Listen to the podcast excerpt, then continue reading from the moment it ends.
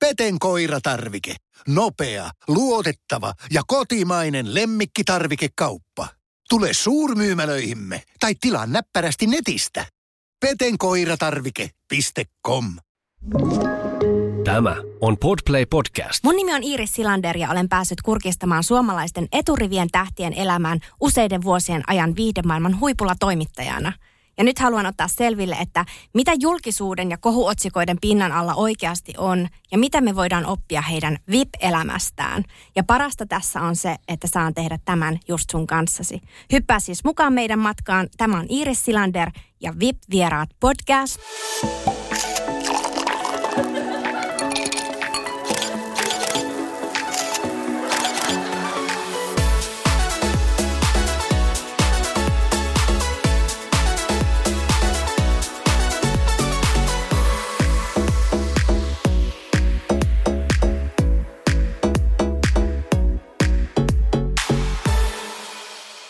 Tällä kertaa tuolla mikrofonin takana pöydän toisella puolella mulla on vieraana ex-jalkapalloilija ja HJK:n toimitusjohtaja sekä erittäin hyvän huumoritajun omaava Aki Riihilahti. Tervetuloa. Tämä on aina mielenkiintoista. Kiitos. Tämä on mielenkiintoista, kun joku esittelee, niin sitä aina miettii, että mikä sieltä tulee, niin kuin, että miten joku on kokenut, että mikä toinen ihminen tai sen ura on ollut. Ja tämä meni ihan kivasti ja mä oon tosi ylpeä tuosta huumoritajusta, koska elämähän on hymyilyä ja sitä, että on ilosta ja onnellista. Ja mä kyllä pystyn tekemään niin kuin kepeän asian mistä tahansa vaikeasta. Ja mun mielestä elämä ei kannata ottaa tai mitään asiaa ei kannata ottaa liian vakavasti, koska silloin se alkaa niin kuin rajoittaa sua. Niin. Että vaikeatkin asiat pystyy niin kuin kyllä varmasti hakemaan sen kepeyden kautta. Että tosissaan, mutta ei ehkä tosikkona. Niin. Mutta ihanaa, kun tulit tähän vieraaksi ja mä tiedän, että sä ehkä vähän harkitsit. Tää saattoi olla sulle semmoinen niin kuin kynnys tulla viihdetoimittajan vieraaksi. Tämä oli äärimmäisen iso kynnys, koska mä oon elänyt koko elämäni tähän saakka niin, että tavallaan, että mä annan sen asian ja sisällön puhua. Mä en ole tehnyt viihteellisiä, mä oon tehnyt yhden elämässäni viihteellisiä. Se oli sen takia, kun mun tytär pyysi, että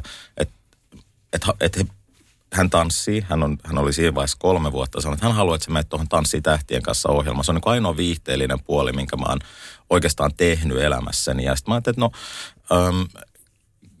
ei ole mikään ongelma puhua mistä tahansa, kunhan tavallaan mulle se sisältö on se ensimmäinen, joka tulee, että se ei pelkkää viihdettä ja ehkä tämä on mulle tällainen koetin kivi, että miten mä nyt pärjään tällaisessa, koska mä oon kuitenkin niin, muuten mun elämä on kaikkea muuta kuin VIP-juttuja, kun sä aamulla pakkaat lapset niihin haalareihin ja viet kouluun ja tarhaan, niin se on ihan normaali arkea. Mä oon ihan normaali ihminen, niin kuin kaikin puolin ja mä oon aina antanut sen sisällön puhua, niin tää oli mulle kynnys puhua viihdeohjelmasta. No niin, hyvä. Nyt päästään alkuun ja 17 vuoden ajan pelasit ammattijalkapalloa niin kuin maailman oikeasti superkovimmissa liigoissa, niin kun sä lähit nuorena miehenä ensimmäistä kertaa tommoseen isoon juttuun ja ulkomaille, niin mitä sä näit? Mitä se teki sun niin kuin sielun maisemalle aluksi? Mä olin 6-vuotias ja mä näin silloin MM-kisoissa, että siellä oli Brasilia, joka pelasi. Niillä oli taiteilijanimet, ne pelasi samba-foodista jotain tällaista. Ja sitten mä ajattelin, että vitsi, toi on hienoa. Ja sitten mä päätin, että musta on jalkapallo. Oli se ongelma, että mä en ollut tarpeeksi hyvä.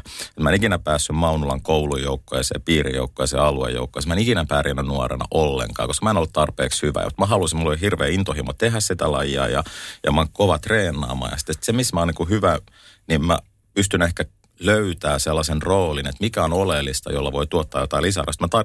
Mä ymmärrän maailman numeroina paremmin kuin muuna. Sitten mä sanoisin, että hetkonen, että jalkapallon lopputuloksesta on sellaisia pieniä osa-alueita, jotka ei tarvitse olla hirveän hyvä kaikessa, kunhan sä oot jossain hyvä. Niin mä totesin, että mä keskityn vaan noihin, että mä oon kapealla sektorilla jalkapallossa hyvä ja sitten yhtäkkiä mä rupesinkin tekemään tulosta. Sitten huomaan tosi nopeasti sitten, että kun se alkoi tuottaa tulosta ja mä rupesin pärjäämään, vaikka mä en ollut silleen normaalilla tavalla tarpeeksi hyvä mitä niin kuin ihmiset arvioi jalkapalloa, niin kunhan kapel-sektorilla erinomainen. Sitten mä oon niin kuin ammentanut paljon myöhemmällekin uralle, voidaan palaa siihen, mutta sitten se, että yhtäkkiä sä huomaat, että hetkonen, että mä oon menossa pelaamaan mun ensimmäistä valioliigakautta, tai ensin mä menin pelaamaan Norjan pääsarjaa, mut ostetaan sinne, joka tuntuu hassulta, että mä en ole ollut tarpeeksi hyvän nuorena mihinkään, mut yhtäkkiä ostetaan johonkin joukkueeseen. Niin. Tuntuu tosi oudolta, mutta mä olin jotenkin, mä oon niin päättäväinen ja kilpailuhenkinen, että mä olin ihan varma, että mä löydän kyllä tavan, että mä pärjään näissä kaikissa. Ja sit mä sain tehdä sitä, mikä mulle on isoin intohimo ammatikseni noin pitkään ja pärjäsin siinä kohtuullisen hyvin. Niin olihan se niin kuin sellainen, että tuntuu vaan, että jos on vaan uskoa, ymmärrystä, mikä on oleellista ja halu tehdä kova työ ja käydä ehkä ne vastoinkäymiset, niin kuin löytää niistä ne ratkaisut, niin kaikki on mahdollista. Ja sitten jotenkin mä ammennan siitä kaikkeen. Että onhan se sellainen, että sillä hetkellä, kun mä muutin pois Suomesta, muutin ensiksi Norjaan, ja mut on niin kuin ostettu sinne. Sitten mä tulee sellainen olo, että hetkonen, että kai tässä on mennyt muutama asia ihan hyvin, koska mä olin edelleen, silloin kun mä pelasin Suomessa vikaa vuotta, niin eihän mä siitä saanut mitään rahaa. Mä olin opettajana, peruskouluopettajana koulussa. Ai jaa, mä opiskelin, joo, samaan aikaan. Mä treenasin aamuista, mä olin peruskouluopettaja koulussa, aika ala-asteella. Ja sitten mä treenasin uudelleen ja sitten opiskelin siinä samassa. Koska mä sain jollain lailla niin kuin rahoitettua tämän mun jalkapallointohimon. Niinpä. Siis yhtäkkiä mä totesin, että hetkona, että munhan maksetaan tästä rahaa. Mutta ei se ollut se, joka mua draivasi. Jotenkin vaan tuntui erikoista. Mä sitten Oslossakin menin sitten yliopistoon siellä, opiskelin samalla. Sitten mut ostettiin sieltä Englantiin ja sielläkin mä vielä opiskelin koko ajan varmaan edelleenkin. Ainoa valioliikapelaaja koskaan, joka on. No tää oli vähän rumasti sanottu.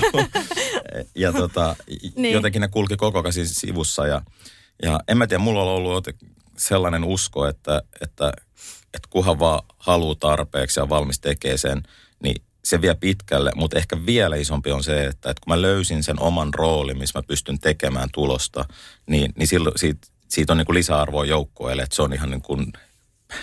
Että se on niin kuin ansaittu siltä osin. Mä muistan silloin pienenä, kun Iltalehdellähän on tällainen tapa, ja mä oon siis itse kirjoittanut Iltalehdellä, mikä dissaus, että jos sä pelaat hyvin, sä saat leijonanpäitä. Eli maaottelussa saat 1-3 leijonanpäät, jos sä pelaat hyvin, sä pelaat huonosti, saat 1-3 lampaan persettä. No mä pelasin 69 maaottelua, tein 11 maalia, sain yli 100 lampaan persettä Iltalehden otteluarvioinnissa. Että sä saat erilaisia tuloksia, mutta sit pitää niinku miettiä, mikä niistä on niinku oleellista.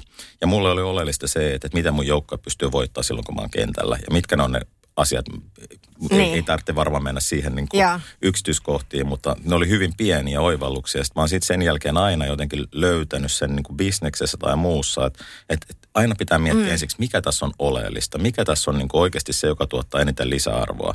Ja sitten kun sen niin kuin tajuu, niin sitten itse asiassa maailma ei ole hirveän monimutkaista. Se on aika perusjärjellä pystyy löytämään sellaisia asioita, mutta liian helposti mennään siihen, että me yritetään tehdä vähän kaikkea. Niin. Mutta sielunmaisema sillä hetkellä oli just nimenomaan se, että mä sanoin, että mä tiedän, että mä pystyn tämän tekemään hyviä, mä oon tässä erinomainen. Ei se haittaa, vaikka mä oon kaikessa muussa sen 100 lampaan perseen arvona, se on ihan fine. Niin. No luulisi, että jos niin kuin noin pitkään pelaa tuolla noin huipulla, niin joutuu elämässä myös luopumaan asioista. Mistä sä koet, että sä oot joutunut luopumaan sen vuoksi, että sä oot päässyt sinne huipulle? Mikä se hinta on ollut? No mä en kokenut, että mä vaan aina sain enemmän ja ehkä moni kokee, mulle moni mun ystävä tai joku tällainen sano, että et sä joudut luopumaan näistä, että sä et pääse vaikka jouluksi kotiin, koska mehän pelattiin aina jouluna tai että sulle ei voi olla normaaleja tällaisia aktiviteetteja, mitä normaali nuorella on, tai että kun mä olin niin kompromissaamaton esimerkiksi mun töissä, niin kuin siellä Pudiksessa, niin olihan siinä niin kuin sillä hetkellä tosi vaikea saada mitään niin kuin aika kunnollista parisuhdetta tai muuta. En mä kokenut niitä kuitenkaan millään lailla, että mä joudun luopumaan. Päinvastoin mä koin, että mä sain niin paljon niin kuin henkistä pääomaa, sosiaalista pääomaa, kokemuksia ja ymmärrystä siitä, miten aika laaja-alaisesti maailma toimii. Niin mä en oikeasti ole koskaan kokenut, että mä joutun niin kuin luopumaan mistään, että enkä edelleenkään. Että mä jotenkin aina näen ehkä enemmän sen positiivisen puolella. Mä oon hirveän positiivinen ihminen siinä mielessä, että joidenkin mielestä monestakin. Ja kyllähän esimerkiksi mun läheiset ihmiset on joutunut silloin, kun mä oon pelannut ja mä oon ollut todella niin kuin fokusoitunut ja joku voisi sanoa jopa maaninen sen suhteen, että mä haluan saavuttaa jotain.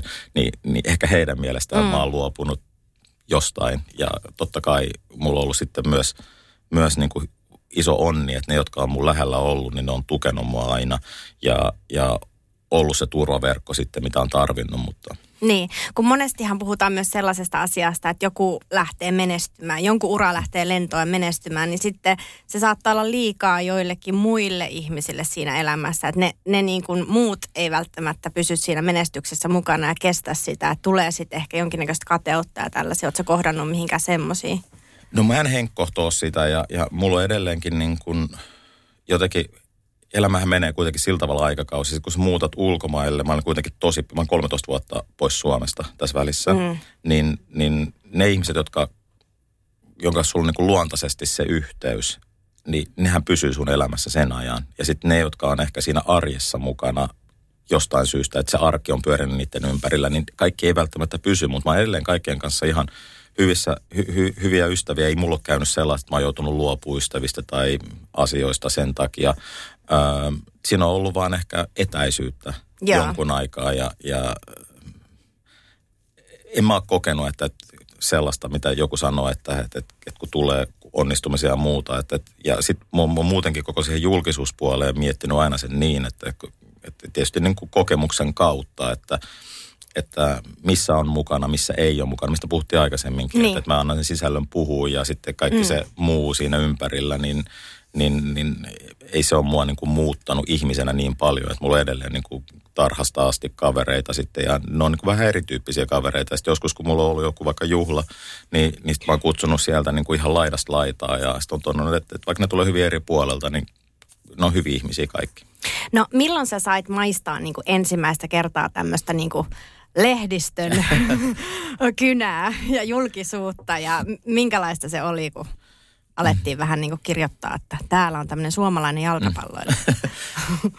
Se on varmasti kaikilla menee niin, että ensimmäistä kertaa kun on kuva tai nimi silloin kun lehdessä tai jossain muussa, niin vähän niin kuin ylilukee. Ja totuushan on, että ihminen aina ylilukee ja ylitulkitsee asioita, että oliko mä nyt näin huono tai oliko mä näin hyvä tai oliko tämä totta tai ei. Mutta totuushan on, että isossa mittakaavassa edes sun läheiset ei ole lukenut sitä niin tai suurin osa ihmistä ei ole edes törmännyt siihen uutiseen. Että ei se, ja mä itse kirjoitin pienestä saakka lehtiin. Mä olin 14-vuotias, kun mä aloin kirjoittaa eri lehtiin.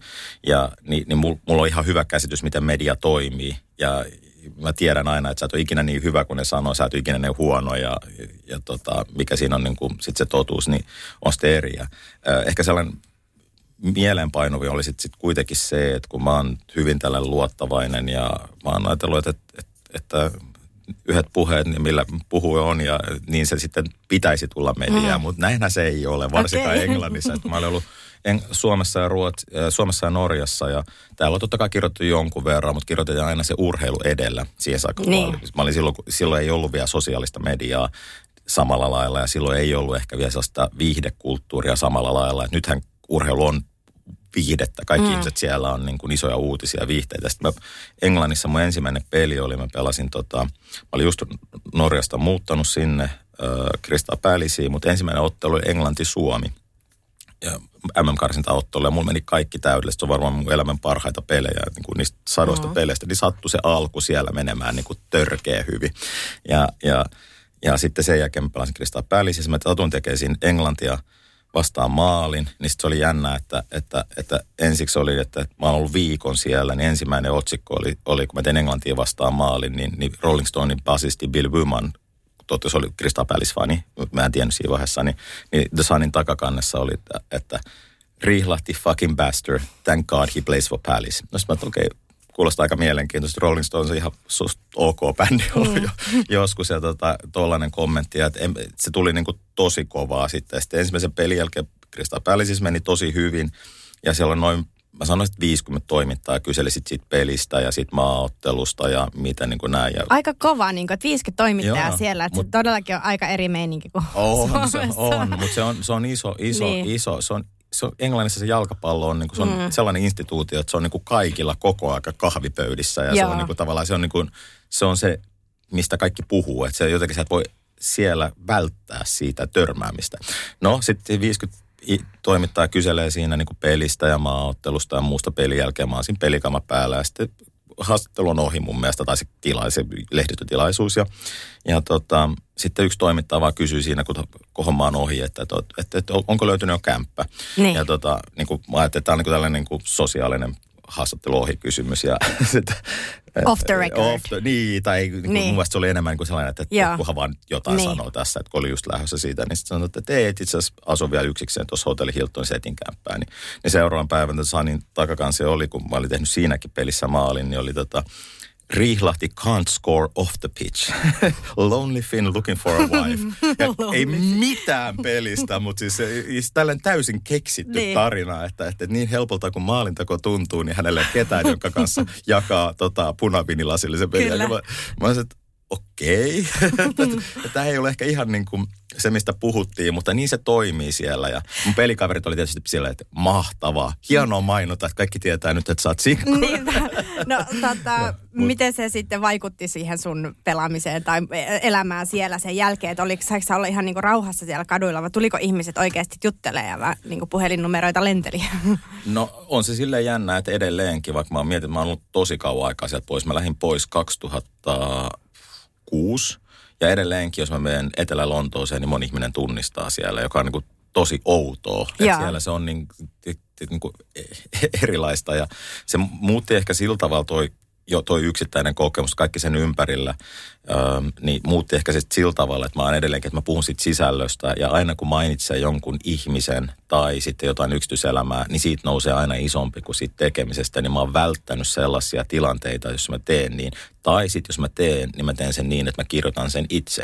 Eli mulla kävi sitten heti sen ensimmäisen 2 viikon jälkeen, että mulla... Ne rupes googlailemaan paljon, mikä tyyppi tämä on. Ja mä olin tehnyt Oslo yliopistossa, niin yhtenä niin kuin tietotekniikan kurssina mä olin tehnyt omat webbisivut. Silloin ei ollut mitään blogeja tai webbisivuja kellään. Niin. Ja se oli vain enemmän sellainen, kun mä tykkäsin kirjoittaa. Mä kirjoitin Suomessa sitä ennen lehtiin. Niin... Aika ihanaa, että sussa on toi puoli myös tommoinen. Joo, se kirjoittaminen on on niin mulle maailman terapeutti se intohimo. Sitten mä olin ollut kuukauden siellä, niin sitten mulle tuli käytännössä kaikista lehdistä tuli tarjous, että voiko mä rupea heille kolumnistiksi. Ja sitten mä lopulta sanoin, että okei, mulla on 2 ehtoa vaan, että mun tekstejä ei editoida ja niin kun mä kirjoitan just niin kauan kuin mä haluun, että mulla ei ole mitään sopparia teidän kanssa. Ja sitten mä sovin The Times-lehden kanssa ja sitten Times-lehden niin kun se maanantai-versio, niin siinä on noin arvioita 2-3 miljoonaa lukijaa. Ja mulla oli se 7 vuoden ajan oma sivu, niin kuin joka toinen viikko. Ja ne ei yhtään editoinut mun tekstejä. Wow. Ja sitten ne oikein ruokki sitä, että tämä kuulostaa hyvältä, kun tämä ei kuulosta siltä, että tämä on niin kuin ghost written. Niin. Vaan sä kerroit, ja mä en kertonut pelistä. Mä kerroin, että minkälaisia shampoita oli erilaisia. Okay. Tai jotain tällaista, täysin tällaista niin kuin erilaista näkökulmaa. Ja täysin sellaisella suomalaisella aksentilla. Ja mä tein sen tarkoituksella, koska sitten se on lämpimämpi, se on niin kuin lähestyttävämpi. Eli silloin mä pystyin tuomaan nämä kaikki tällaiset asiat, mitä tarvii tuoda siitä mun omien kirjoitusten kautta, eikä niin, että joku tulkitsee, että minkälainen toi on. Niinpä. Ja totta kai siellä niin kuin kytätään aina, mutta mä oon niin draamaton ihminen. Musta on niin kuin mahdoton löytää niin kuin kohuotsikoita millään lailla, koska ei mun elämä ole sellaista, että mä ajautuisin tilanteisiin tai asioihin, jossa olisi liikaa kohua. Niin. Ainahan joskus joku on niin kuin tullut, ja totta kai siellähän niin kuin tavallaan viihde tai tällainen niin kuin gossip-lehdistöhän on niin kuin vielä isompi kuin Suomessa. Et Suomessa se on vasta niin kuin nyt vähän myöhemmin tullut, ilmeisesti tosi TVn kautta tai jonkun tällaisen kautta. Vai mitä? No siis musta tuntuu, että ennenhän Suomessa oli muutamia enemmänkin tämmöisiä vähän niin kuin keltaisen lehdistön lehtiä. Niistä tosi moni on kuivunut pois just sen takia, koska nyt on netissä niin paljon, että nämä juorut ja kaikki tällaiset, niin on tosi paljon tämmöisillä nettifoorumeilla ja nettialustoilla, niin ihan tämmöisiä oikeita fyysisiä, paperisia lehtiä, niin niitähän ei juurikaan ole. Se on totta. Mutta just se, että kun sanot, että sinä itse et ole tehnyt kohuja, mutta kyllähän nyt esimerkiksi syksylläkin sua salakuvattiin. Joo, se on varmaan eka kerta, onhan mä moneen kertaan ollut sillä tavalla, koska mä oon aina ihan avoimesti liikkunut kaikki ihmisten kanssa, jotka kuuluu mun elämään. Joo. Ja sama, että tämä, missä niinku salakuvattiin tai muuta, niin sama ilta on ollut tapahtunut joka sunnuntai koko vuoden ajan. Niin. Ei siinä ollut mulle mitään niinku uutta tai muuta. Joo. Ja en mä sitä sillä, mä en koskaan niinku yhtään joutunut miettimään kenen kanssa, koska eihän mulla ole mitään sellaista, että mikä mulla ei sinänsä mitään salattavaa, mä en vaan tuon niitä esille missään. Ja nyt kun mä en toisaalta myöskään kirjoita lehtiin, en mä ole kyllä koskaan kirjoittanut mun yksityiselämästä. Mä jaan somessa postauksia, jossa mä oon mun läheisten kanssa, lähinnä lasten kanssa. Sitäkin mä oon miettinyt pitkään, kun jollain on se mielipide, että lapsia ei voisi laittaa someen, koska se ei niiden oma valinta.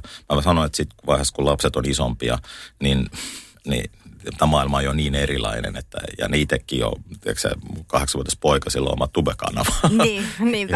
Niin vähän erilainen meininki. Niin, erilainen meininki, mutta en mä, siis joskus on ollut Englannissa, on ollut Ruotsissa, on ollut Norjassa, on ollut Saksassa, on ollut täällä, on ollut joku tällainen, että kuva jostain. Niin. Ja sitten sitä on niin joku spekuloinut, mutta mä en ikinä kommentoinut yhtään niistä kuvista. Okay. Ja niin kauan kuin se on muiden niin kuva tai niin ja ei sitä itse kommentoi, niin silloin sä et ole avannut sitä ovea, että on ihan ok jutella kaikesta tai olla niin kuin... Niinpä. Että en mä sitä puolta ole tuonut, en mä sitä myöskään salannut. Niinpä, mutta oliko tämä sulle niin kuin ahdistavaa tilanne, että sä olit tanssia Katri Mäkisen kanssa sen illallisella ja sitten teitä kuvattiin. Onko se semmoinen, niin kuin, että sua ahdistaa se, että se on sitten niissä lehdissä? Tuntuuko se sellaiselta, niin kuin, että ärsyttikö se sua? En mä sitä miettinyt ollenkaan. Että mä jotenkin niin kauan kun ei itse ala niistä puhumaan tai muuta. Ja siis mä elän elämää mun läheisten kanssa normaalisti ja niin. Jos joku sitä kuvaa. Niin enemmän mä aina mietin niitä muita ihmisiä, jotka on siinä, että jos ne ei halua tai ole valinnut olla siinä, niin. Mutta mun omalta osaltaan mä tiedän, mitä mä oon, mitä mä teen. Ja jos niin kun se tuottaa jollekin mielihyvää, että sitä kuvaa jostain sivusta, niin. Ei se ole, niin en mä sitä ole miettinyt yhtään. Koska en mä kuitenkaan tee mitään sellaista, joka loukkaisi koskaan ketään. Niinpä, mutta se, että kyllähän mediaa ja katsojia ja kuuntelijoita kiinnostaa se sun yksityiselämä. Kyllä. Että se on niinku sellainen asia, mikä on niinku kiinnostavaa tietää, että mitäs nyt tapahtuu siellä.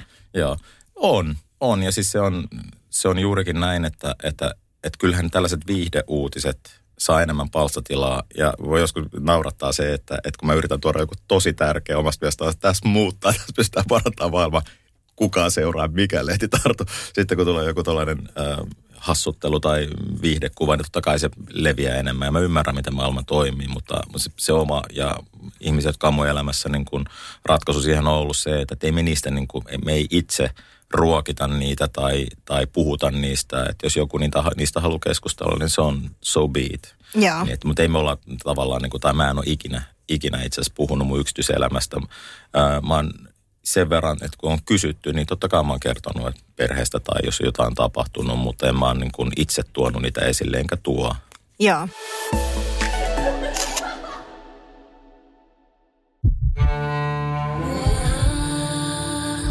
First One. Kaikki viestintäsi yhdellä sovelluksella. Kyberturvallisesti ja käyttäjäystävällisesti. Dreambroker.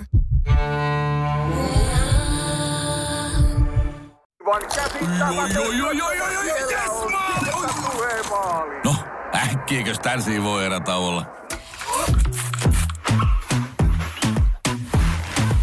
Tule sellaisena kuin olet, sellaiseen kotiin kuin se on.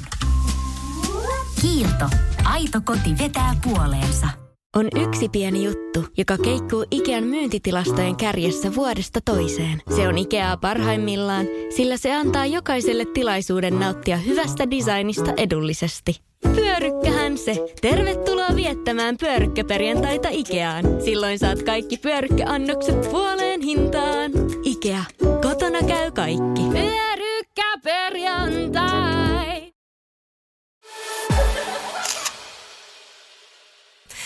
Miten tämmöinen niin kun, tähtikulttuuri näkyy sitten siellä, kun sä pelasit maailman huipulla? Niin kun mehän kaikkien huulilla on just joku Ronaldo ja Messi ja muuta, niin miten sitten sellaiset niin kun isot tähdet, niiden tavallaan, että miten se näkyy siellä teidän pelaajien kesken, että joku on sellainen niin kun ylitse muiden ikään kuin ainakin median silmissä? Varmaan silloin, kun mä pelasin Valioliigaa tai Bundesliigaa, niin siellä kaikki oli kuitenkin niin silleen tunnettuja, niin jotenkin oli tottunut siihen. Ja et sitten tavallaan silloin, kun pelasi Skandinaaviassa, Ruotsissa, Suomessa tai Norjassa, niin sitten kun ne näki jonkun isomman pelaajan, tai vaikka nyt kun HJK pelasi europelejä, niin kyllä mä huomasin, että mä pelaajillekin oli aika hieno jakaa kenttä, tai osa varmaan halusi ottaa kuvankin jonkun niiden niin kuin tällaisen legendaarisen pelaajan tai muun kanssa. Mä luulen, että kaikki on niin kuin tottunut tuohon elämään niin paljon, että itsekin siihen tottuu, ja sitten mä oon laidasta laitaa, oli sitten niin kuin musiikki, elokuvamaailmaa, politiikkaa, urheilijat, niin mä oon jotenkin tavannut niin tosi paljon sellaisia ihmisiä, jotka niin kuin mä huomaan, että mihin tahansa ne menee, niin kaikki katsoo niitä. Ja kyllä se itse aina jotenkin silleen viihdyttää. Mä oon kohdellut aina kaikki samalla lailla. Yeah. Että oli sitten niin kuin maailman isompia pop-tähtiä tai poliitikkoja ja muuta. Ja mä luulen, että sen takia mä tuun niiden kanssa toimeen, koska mä en millään lailla niin kuin ruokisi sitä puolta, vaan mä kohtaan ihmisen. Mutta näitkö sä sitä, näyttäytykö se jollakin tavalla niin kuin erilaisella? Kohteliko jotkut muut heitä eri tavalla tai miten se niin kuin näyttäytyi siitä, kun sivusta vähän katsoo? No kyllä varmaan kaikki ymmärtää, että tuollaiset, jotka on niin kuin kaikissa maailmanlehdissä koko ajan, niin kyllä kai ihmiset niin kuin sanotaan, että se fanitus viedään aika pitkälle ja se ihmisten reaktiot on aika niin kuin poikkeuksellisia, kun ne näkee jonkun maailman ison tähden ja itse kun ei kuitenkaan ole sellainen niin kuin tunnettu vaikka Englannissa, että sanotaan, että se tietty kohderyhmä, jotka lukee The Timesia tai sitten on Etelä-Lontoosta Crystal Palacen niin sitten Catchman niin alueelta, niin totta kai ne tunnistaa, mutta ei se ole samanlaista kuin sitten jollekin, niin kuin tiedätkö Beckhamille tai sitten niin jollekin niin kuin Elton Johnille tai jollekin niin kuin Liam Neesonille tai jollekin tällaiselle niin kuin pääministerille tai presidentille, niin totta kai ne joutuu elämään tosi varjeltua ja ne on tosi tarkkoja siitä.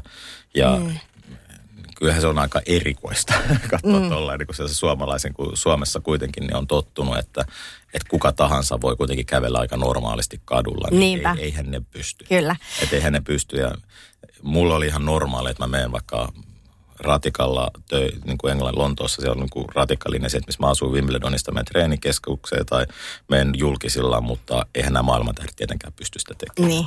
Toi Aki, siis musta tuntuu, että sulla varmasti olisi niin monta tarinaa kerrottavana sieltä, että mitä siellä pukukopeissa on keskusteltu tai tapahtunut tai jossain bileissä. Onko mitään, mitä sä saat ja uskallat raottaa? No ei, siis eihän niin kuin se on varmaan niin, että jos kertoisi kaikki, mitä on tapahtunut, niin kukaan ei uskoisi. Mutta ei mulla ole mitään sellaista tarvetta. Että jotain sellaista, mitkä on dokumentoitu jo mediassa, niin voi niin kuin toistaa. Vaikka mun mielestä niin kuin se varmaan sellainen niin aika niin kuin absurdein tarina varmaan oli se, että mulla oli mun yksi tällainen niin kuin hyvä ystävä sieltä pyysi mua sitten, että hei, hän joutuu mennä illalla keikalle, että hän halusi mennä, että hän niin kuin pääasia, niin kuin, hän on niin kuin urheilussa ja musiikissa paljon mukana, että hän on mennyt sinne keikalle, niin että voiko se tulla mukaan, että hänestä olisi kiva, jos olisi joku mennä. No okei, fine. Mä tuun hakemaan sitten Stockwellin metroasemalta. Mä menen sinne, niin sitten sieltä tuleekin, niin hän tulee Elton Johnin kanssa. Okei. Okay. Elton omisti silloin Watford Foodisseuraa ja hän hoitaa sen PR-ihmiset, PR-asiat. Ja sitten mentiin kautta kuuntelemaan 300 niin Pet Shop Boysin keikkaan. Niin voin sanoa, että koin oloni suhteellisen sellaiseksi niin kuin kiusallinen on väärä sana, vaan sellaisen, että tämä on niin kuin absurdia, että tällaisia voi käydä, mutta vain yksi esimerkki siitä, että kuitenkin niin kuin ne, jotka on viihdemaailmassa tai urheilumaailmassa, niin usein ne löytää aika helposti kuitenkin tuollaisessa, kun on tottunut siihen elämään, niin ne löytää yhteisen sävelen tosi helposti. Mulla on tosi paljon niin kuin musiikista, viihteestä, elokuva-alalta, politiikasta, tällaisia, jotka on ollut paljon julkisuudessa, niin paljon sellaisia ystäviä, tuttuja, miksi nyt kutsutaan, ehkä tuttu on varmaan oikea sana, koska on helppo löytää ne yhteiset asiat. Ja sitten kaikki niin kuin kuitenkin respektaa toisen niin kuin sitä tekemistä, että jos joku on vaikka näyttelijä tai joku on urheilija, niin ne löytää tosi helposti yhtäläisyyksiä siitä omasta arjestaan ja siitä on tosi kiinnostavaa kuulla, missä mindsetissä joku menee vaikka lavalle tai muuta ja miten se niin kuin, koko se heidän niin kuin menee, niin niin joo, olen nähnyt tosi erikoisia juttuja ja en mä niitä tule ikinä niin kuin avaamaan. Mutta paitsi sitten, kun sulta tulee se kirja, elämänkertakirja sitten myöhemmin. Sitten kun mä kirjoitan kirjaa, niin se on sellainen, se on joku tällainen niin kuin alkemistityyppinen niin kuin tällainen henkinen matka ja missä joudutaan paljon elämäohjeita, mutta kyllä mulla on ollut se periaate, että mä en kerro mitään toisista ihmisistä, jos ei heiltä ole kysytty. Ne, mitkä on niin nyt jo dokumentoitu tai josta on löytyy lehtijuttu, niin mä voin mainita ne nytten. Mutta sitten tavallaan se, että mä rupesin niin kuin avaamaan, minkälaisia sellaista mä en tule ikinä tekemään. Mä voisin kirjoittaa fiktiivisen tarinan, miten se maailma toimii. Niin. Sen mä voisin tehdä, mutta siitä pitää olla vaan tosi tarkka, että siitä ei voi päätellä kukakin. Niinpä. Mutta se, mitä monet ihailee ja ihmettelee, niin on sitä, että mitenkä sä oot saanut sen sun jalkapallouran muutettua tämmöiseksi huippujohtaja-bisnesuraksi. Että mitä siinä oikein niin kuin tapahtui, että susta tuli nyt sitten HJK:n toimitusjohtaja ja niin kuin se maailma. Miten se muuttui sinne päin? Se on useasti, kun ihmisellä on intohimoa, niin kuin vaikka mulla on ollut se jalkapallo ja kirjoittaminen, tai jollain on ollut, mikä ikinä se onkaan, oli sitten urheilu tai taide, niin sen muuttaminen sen jälkeen joskus muuksi on tosi vaikea.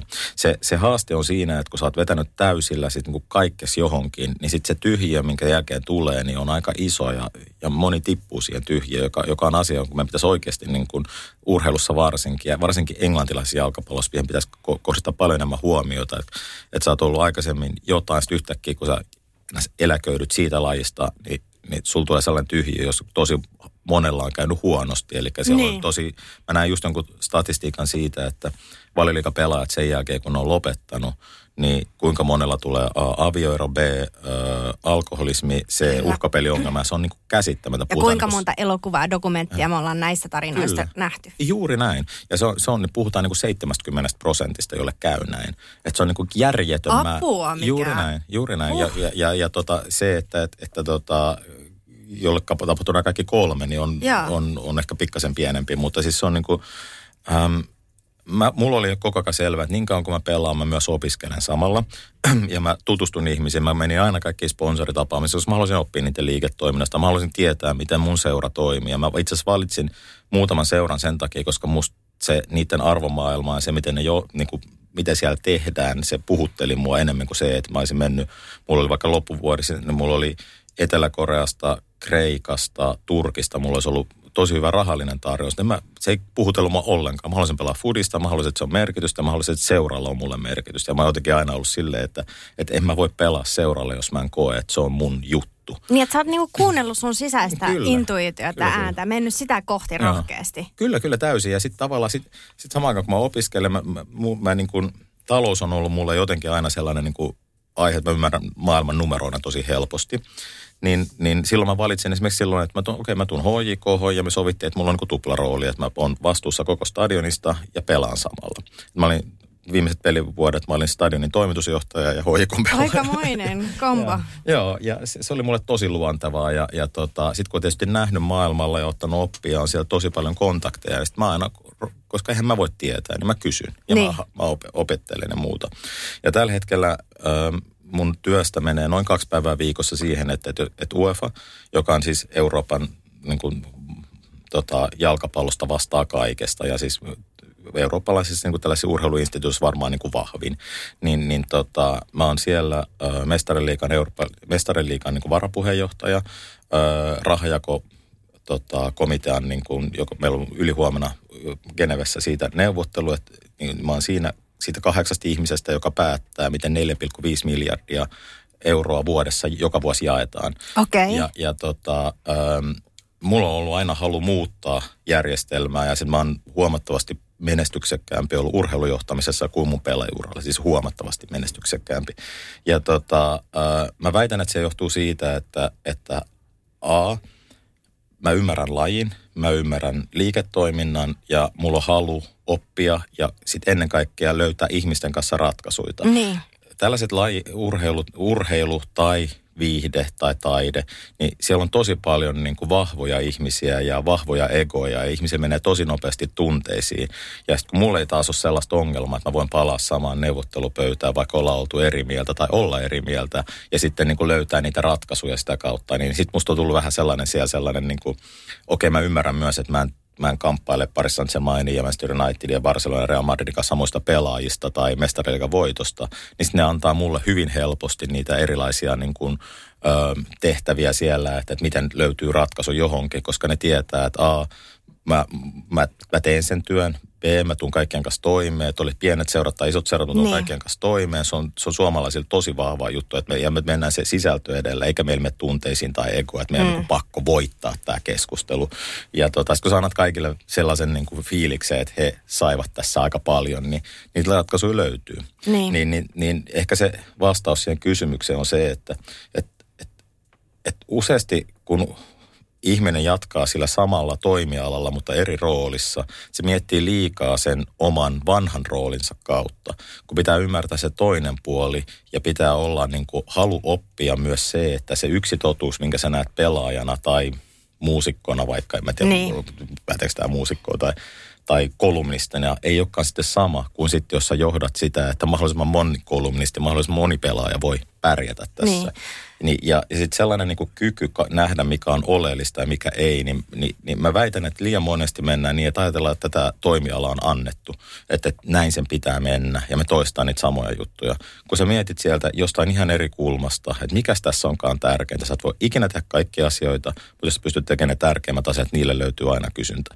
Ja se on ehkä se, mitä mä niin kuin yritän myös monelle lopettavalle urheilijalle sanoa, että miettikää se yksi asia, miettikää ne kontaktit, mitkä teillä jo on, ruokkikaa niitä kontakteja sillä tavalla, että te saatte niihin, opitte niiltä, teillä on hyvä yhteistyö ja sitten ymmärtäkää numerot. Jos ei ymmärrä numeroita, niin mahdoton tehdä liiketoimintaa, on mahdoton olla johtaja. Se on täysin mahdoton. Kun sä sanoit, että sä oot nyt menestyneempi tässä roolissa kuin jalkapalloilijana, niin tuntuuko susta siltä, että sä oot nyt niinku tavallaan siellä, missä sun kuuluukin olla? Että onko tämä sulle se semmoinen niinku vielä suurempi intohimo? Se on hyvä kysymys, koska mä sain toteuttaa kaikki omat unelmat. Mä sain kirjoittaa maailman yhteen hienommista lehdistä. Mä sain pelaa Valioliigaa, Bundesliigaa, Mestareliigaa. Ja nyt mulla on mahdollisuus toteuttaa muiden ihmisten unelmia. Ja kyllä mä nautin tästä tosi paljon, kun mä näen, että miten pystyy vaikuttaa siihen infrastruktuuriin, siihen, miten tätä lajia pelataan, miten se tapahtuu. Ja kyllähän mä joudun välillä nipistää itseäni siinä, että mä ajattelin, että hetkonen, että tässä on kaikki maailman isoimpien seurojen omistajat ja toimarit on muuhun niin kuin melkein päivittäin yhteydessä. Ne luottaa sun Kyllä. Ja sitten mä haluan olla sen luottamuksen arvona. Mä teen aina mun työni hyvin. Mä sanon aina mun rehellisen mielipiteen ja yritän löytää ratkaisuja. Ja se on jotenkin tosi erikoista ja sitten tavallaan se, mihin sitä kautta kuinka paljon mulle avautuu koko aika mahdollisuus vaikuttaa asioihin, jotka on täysin eri mittakaavassa kuin mun ehkä jopa osaaminen, mutta ennen kaikkea sellainen, että mikä tavallaan HJK:n, Suomen tai Pohjoismaiden painoarvo on niiden päätöksentekojutuissa. Niin onhan se totta kai, niin kun se on samaan aikaan vastuu, kunnioitus, mutta kyllä mä siitä myös nautin ja mä koen, että mä oon siinä tosi hyvä. Ja tietenkin mä oon niin kauan hyvä, kun ihmiset äänestää mut sinne, että jos tällä hetkellä saan käytännössä kaikilta 52 maalta jokaisen äänen, että siinä kun on vaalit, että ketä valitaan johonkin ja ne valitsee, mutta ei se ole enää keskustelu, kuka on niin kuin rahanjakokomiteassa niin kuin se edustaja, ei se ole enää keskustelu, kuka on mestariliigan siinä järjestelmässä se, joka on niin kuin laitetaan selvittämään se, että millä järjestelmä tätä pelataan, vaan ne sanoo, että tämä on totta kai Aki, joka hoitaa tämän. Että se ei ole enää niin kuin siellä sillä tavalla keskustelujuttu. Niin. Ja sitten mä oon tietysti ystävystynyt kaikkien näiden ihmisten kanssa, niin mutta samaan aikaan musta on mahtava tulla kotiin aina sieltä ja miettiä, että hetkonen, että miten me saataisiin joku talvella joku meidän junnukenttä aurattua niin, tai että saataisiin junnuja pelaamaan enemmän. Et jotenkin mulla on mahtava tasapaino siinä, mitä mä saan tällä hetkellä tehdä ja mä koen, että tää on tosi palkitsevaa. Mä uskon, että mä oon tässä tosi hyvä ja totta kai se pitää niin kuin niin tuloksilla osoittaa joka vuosi uudestaan ja uudestaan. Ja mä koen, että edelleen tämä motivoi mua tosi paljon. No, sulla on tulossa kiireinen kevät. On, kyllä. Tämä keskustelu aina alkaa useasti niin, että siellä on niin kuin toisen puolella maailman isommat seurat, jotka toteaa, että kyllähän tässä nyt suurin osa kuuluisi niin kuin mestariliigajoukkueelle. Ja sitten mä perustelen, miksi on tärkeää, että me pidetään elinvoimaisena koko Eurooppa tai koko maailman jalkapallo, jotta jokaisessa, riippumatta siitä, mihin maahan sä synnyt, mihin paikkaan sä synnyt, sulla on mahdollisuus tehdä jalkapallosta itsellesi uraa. Ihan no toi on aika mieletön tavoite. Eiks vaan? Niin kuin, joo. Mutta siinä on paljon vaaraa, jos miettii tätä, mitä tapahtui Superliigan kanssa. Eli 12 isointa seuraa päätti, että ne lähtee systeemistä pois, koska jalkapallo ovat heidän mielestään. He pelaavat keskenään itseään vastaan tämä Superliiga, mutta se oli 3 päivää, kun se kaatui hanke siitä, että siihen, että fanit, poliitikot koko urheilumalla protestoista vastaan. Ja se oli hyvä, kun mä heräsin aamulla ja 12 seuraa oli meidän hallituksen WhatsApp-ryhmästä hävinnyt minuutin sisään. Ja siitähän nyt löytyy, dokumentti löytyy nyt, en mä muista, Netflixissä ja muussa, että miten se meni. Ja se oikeudenkäynti Euroopan tuomioistuimessa tuli nyt kuukausi sitten, että tavallaan tällainen, niin kuin, tällainen jossa kaapataan jalkapallo rahanteko koneistoksi muutamalle seuraalle ei ole ok. Eli kyllä mä uskon, että tässä jalkapallon maailman isoin laji on ollut sen takia, katsotuun urheilu sen takia, että siinä on mahdollisimman moni pystyy sen tekemään. Sä pystyt riippumatta mihin sä synnyt, sä pystyt tekemään sit uraa, mutta se ei ole itsestäänselvyys enää, että kyllä sitä vastaan pitää taistella. Ja kyllä mä haluan, että mahdollisimman moni nuori pelaaja Suomessa pystyy toteuttamaan sen unelmansa, minkä mä sain toteuttaa, ja kyllä mä saan sit tosi paljon. Että kyllä mä, niin kuin taas toissapäivänä oli, musta oli ihana hetki, kun mä näin, että Kasper Terho on tehnyt, joka just lähti meiltä tammikuussa, nuori teini-ikäinen poika lähti Belgiaan ja heti ensimmäisessä ottelussa teki mahtavan onnistuksen. Mulla tulee hyvä tunne siitä. Ja kyllä mä jotenkin itse koen, että mun tehtävä on muuttaa järjestelmiä ja mä haluan tehdä Suomessa myös niin, että Suomessa ei liitty pelkästään jalkapalloa, vaan miten me saadaan luoville aloille, urheilulle ja kaikille luoville aloille enemmän tilaa koulujärjestelmässä, koko järjestelmässä, julkisessa päätöksenteossa ja arvokkuudessa, niin kyllä mä koen, että nämä on ne jutut, mitä mä haluan tehdä. Ja kyllä se vaatii totta kai paljon sen normaalityön lisäksi niin kuin vaikuttamista ja tämä kevät tulee olemaan todella hektinen näiden suhteen, että mulla on paljon matkoja sinne Geneveen, jossa tehdään tietysti nämä päätökset. Joo. Ja nyt vaikka ylihuomenna tänään on nyt tämän jälkeen seuraava kokous on ensimmäinen keskustelu siitä ja sitten Genevessä perjantaina päätetään huomenna urheilugaala ja sitten kaikki työt ja ennen kaikkea lasten kanssa olo siihen päälle, niin se on niin kuin... Kyllä.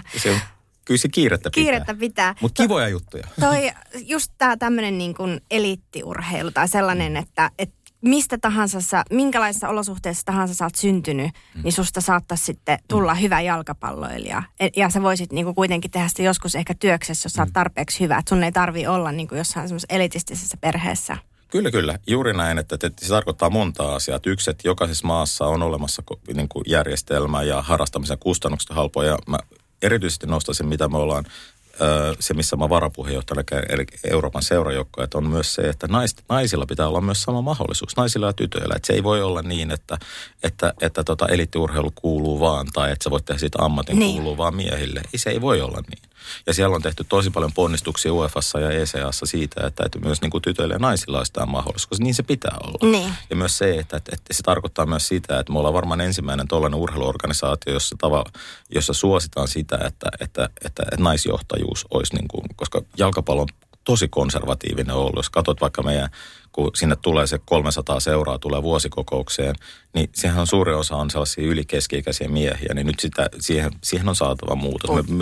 Ei pelkästään sen takia, että niin kuin joku on mies tai joku on nainen, vaan sen takia, että me missataan suurin osa meidän talenttipuulista, jos me ajatellaan vaan, että yhden tyyppinen ihminen näkee tämä, koska se on niin paljon...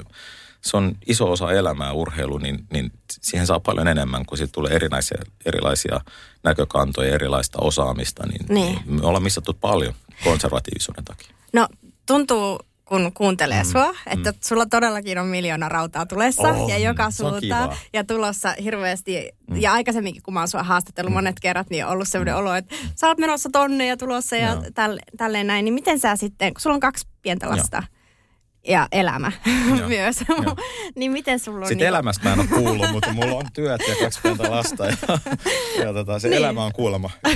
Minkälaista se arki on sitten, niin kuin, että onko sulla siis semmoista ihan niin kuin perhearkea? On.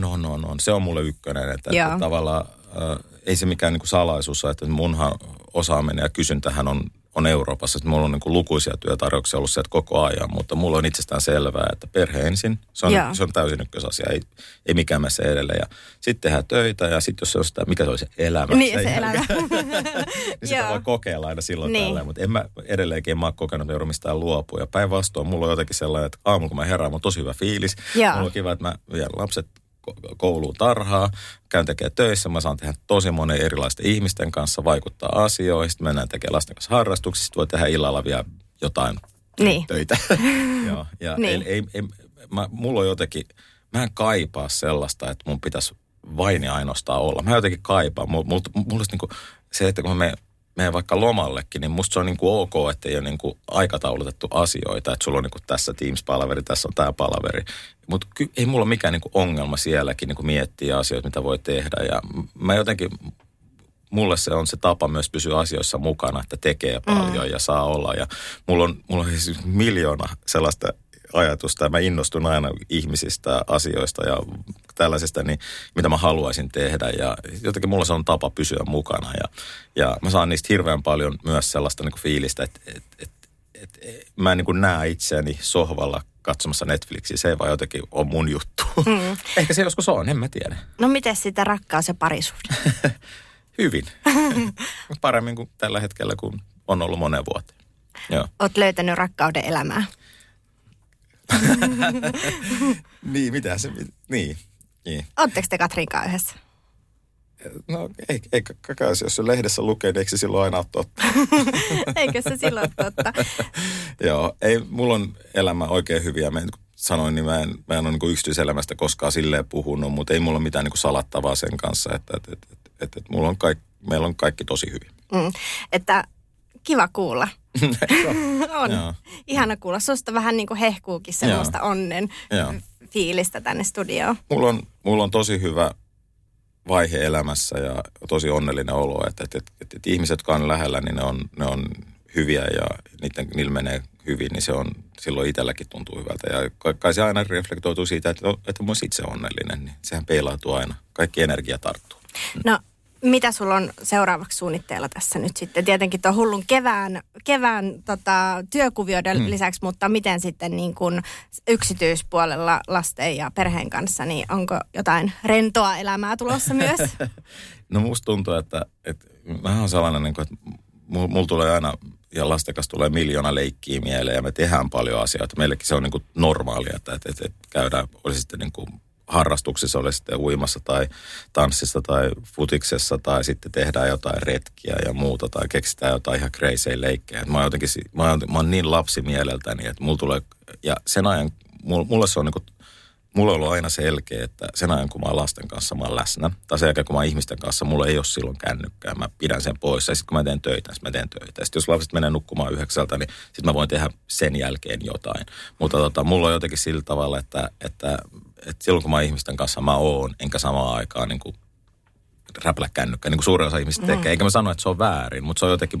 Mä saan itse siitä tosi paljon irti, niin mulla tuntuu aina, että meillä on jotkin joka päivä on sellainen erikoinen seikkailu, että me keksitään aina paljon niin kuin niiden kanssa, jotka on nyt on mun arjessa, niin mulla on hyvä tilanne sen suhteen, että ne on myös kaikki seikkailuhenkisiä. Että ei sitä aina ikinä tiedä itsekään aamulla, mitä se päivä tuo ja mihin se johtaa. Ja se on aika jännittävää ja se on aika kivaa, että mulla on jotenkin tosi hyvä hetki ja hyvät ihmiset mun elämästä. Ja nyt just kaikki on hyvin.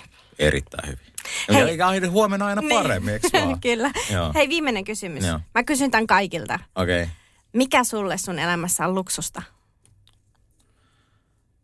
Olipa hyvä kysymys. Arki. Mulla on tosi luksusarki. Siis mulla luksus on se, että mulla on ihmiset mun ympärillä onnellisia, mä elän inspiroivassa ympäristössä, mä saan tehdä asiat, joilla on vaikutusta, joilla on merkitys, se on mulle luksusta. Ja mä oon ehkä vähän silleen, että mä en niin kuin tarvi jotain sellaista niin kuin yksittäistä ulkoista asiaa siihen, vaan se on se, miten sen elää. Mulla oikeasti siis, mä harvoin, no noihan on esimerkiksi, kun mennään Euroopan seuraajahallituksen kanssa, jossa niin kuin kaikki muut on miljardöörejä, paitsi minä, kaikki muut, ne lentää sinne yksityiskoneella ja mä tuun ekonomiklassissa omari jollain muulla, niin siellähän niin kuin muiden mittakaavassa kaikki, mitä siellä tapahtuu, on niin kuin siis beyond luksus. Mutta ei ne mulle niin kuin, tiedätkö, ole juttuja. Mulla on tavallaan se, että mä saan viettää oman näköistä elämää ihmisten kanssa, jotka inspiroi mua. Mulla on merkityksiä asioita, joilla on tarkoitus, jota mä saan tehdä. Niin se on mulla oikeasti luksusta. Et olisiko sitten, pitäisikö tuohon nyt sitten kuitenkin vastaa jotain, niin mä vastaan, koska muuten tää oli tällainen ympäripyöreä poliitikkovastaus, jota, niin mä sanon, että jäätelö. Okei. Okay. Jäätelö. Mennään sillä. Hei, kiitos. Vaniljajäätelö on mulle luksusta. Kiitos paljon.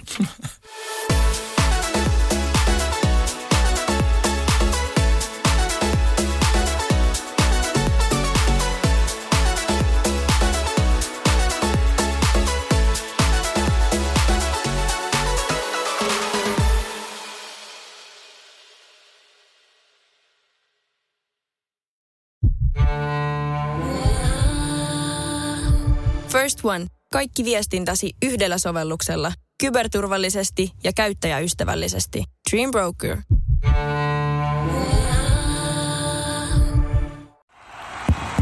Nyt tulee sitä vaikuttavaa mainontaa. Nimittäin tässä kerrotaan Vaasan sähkön vaikuttajasähkösopparista, jolla voit vaikuttaa sähkölaskuusi. Vaikuttavaa, eikö? Vaasansähkö.fi/vaikuttaja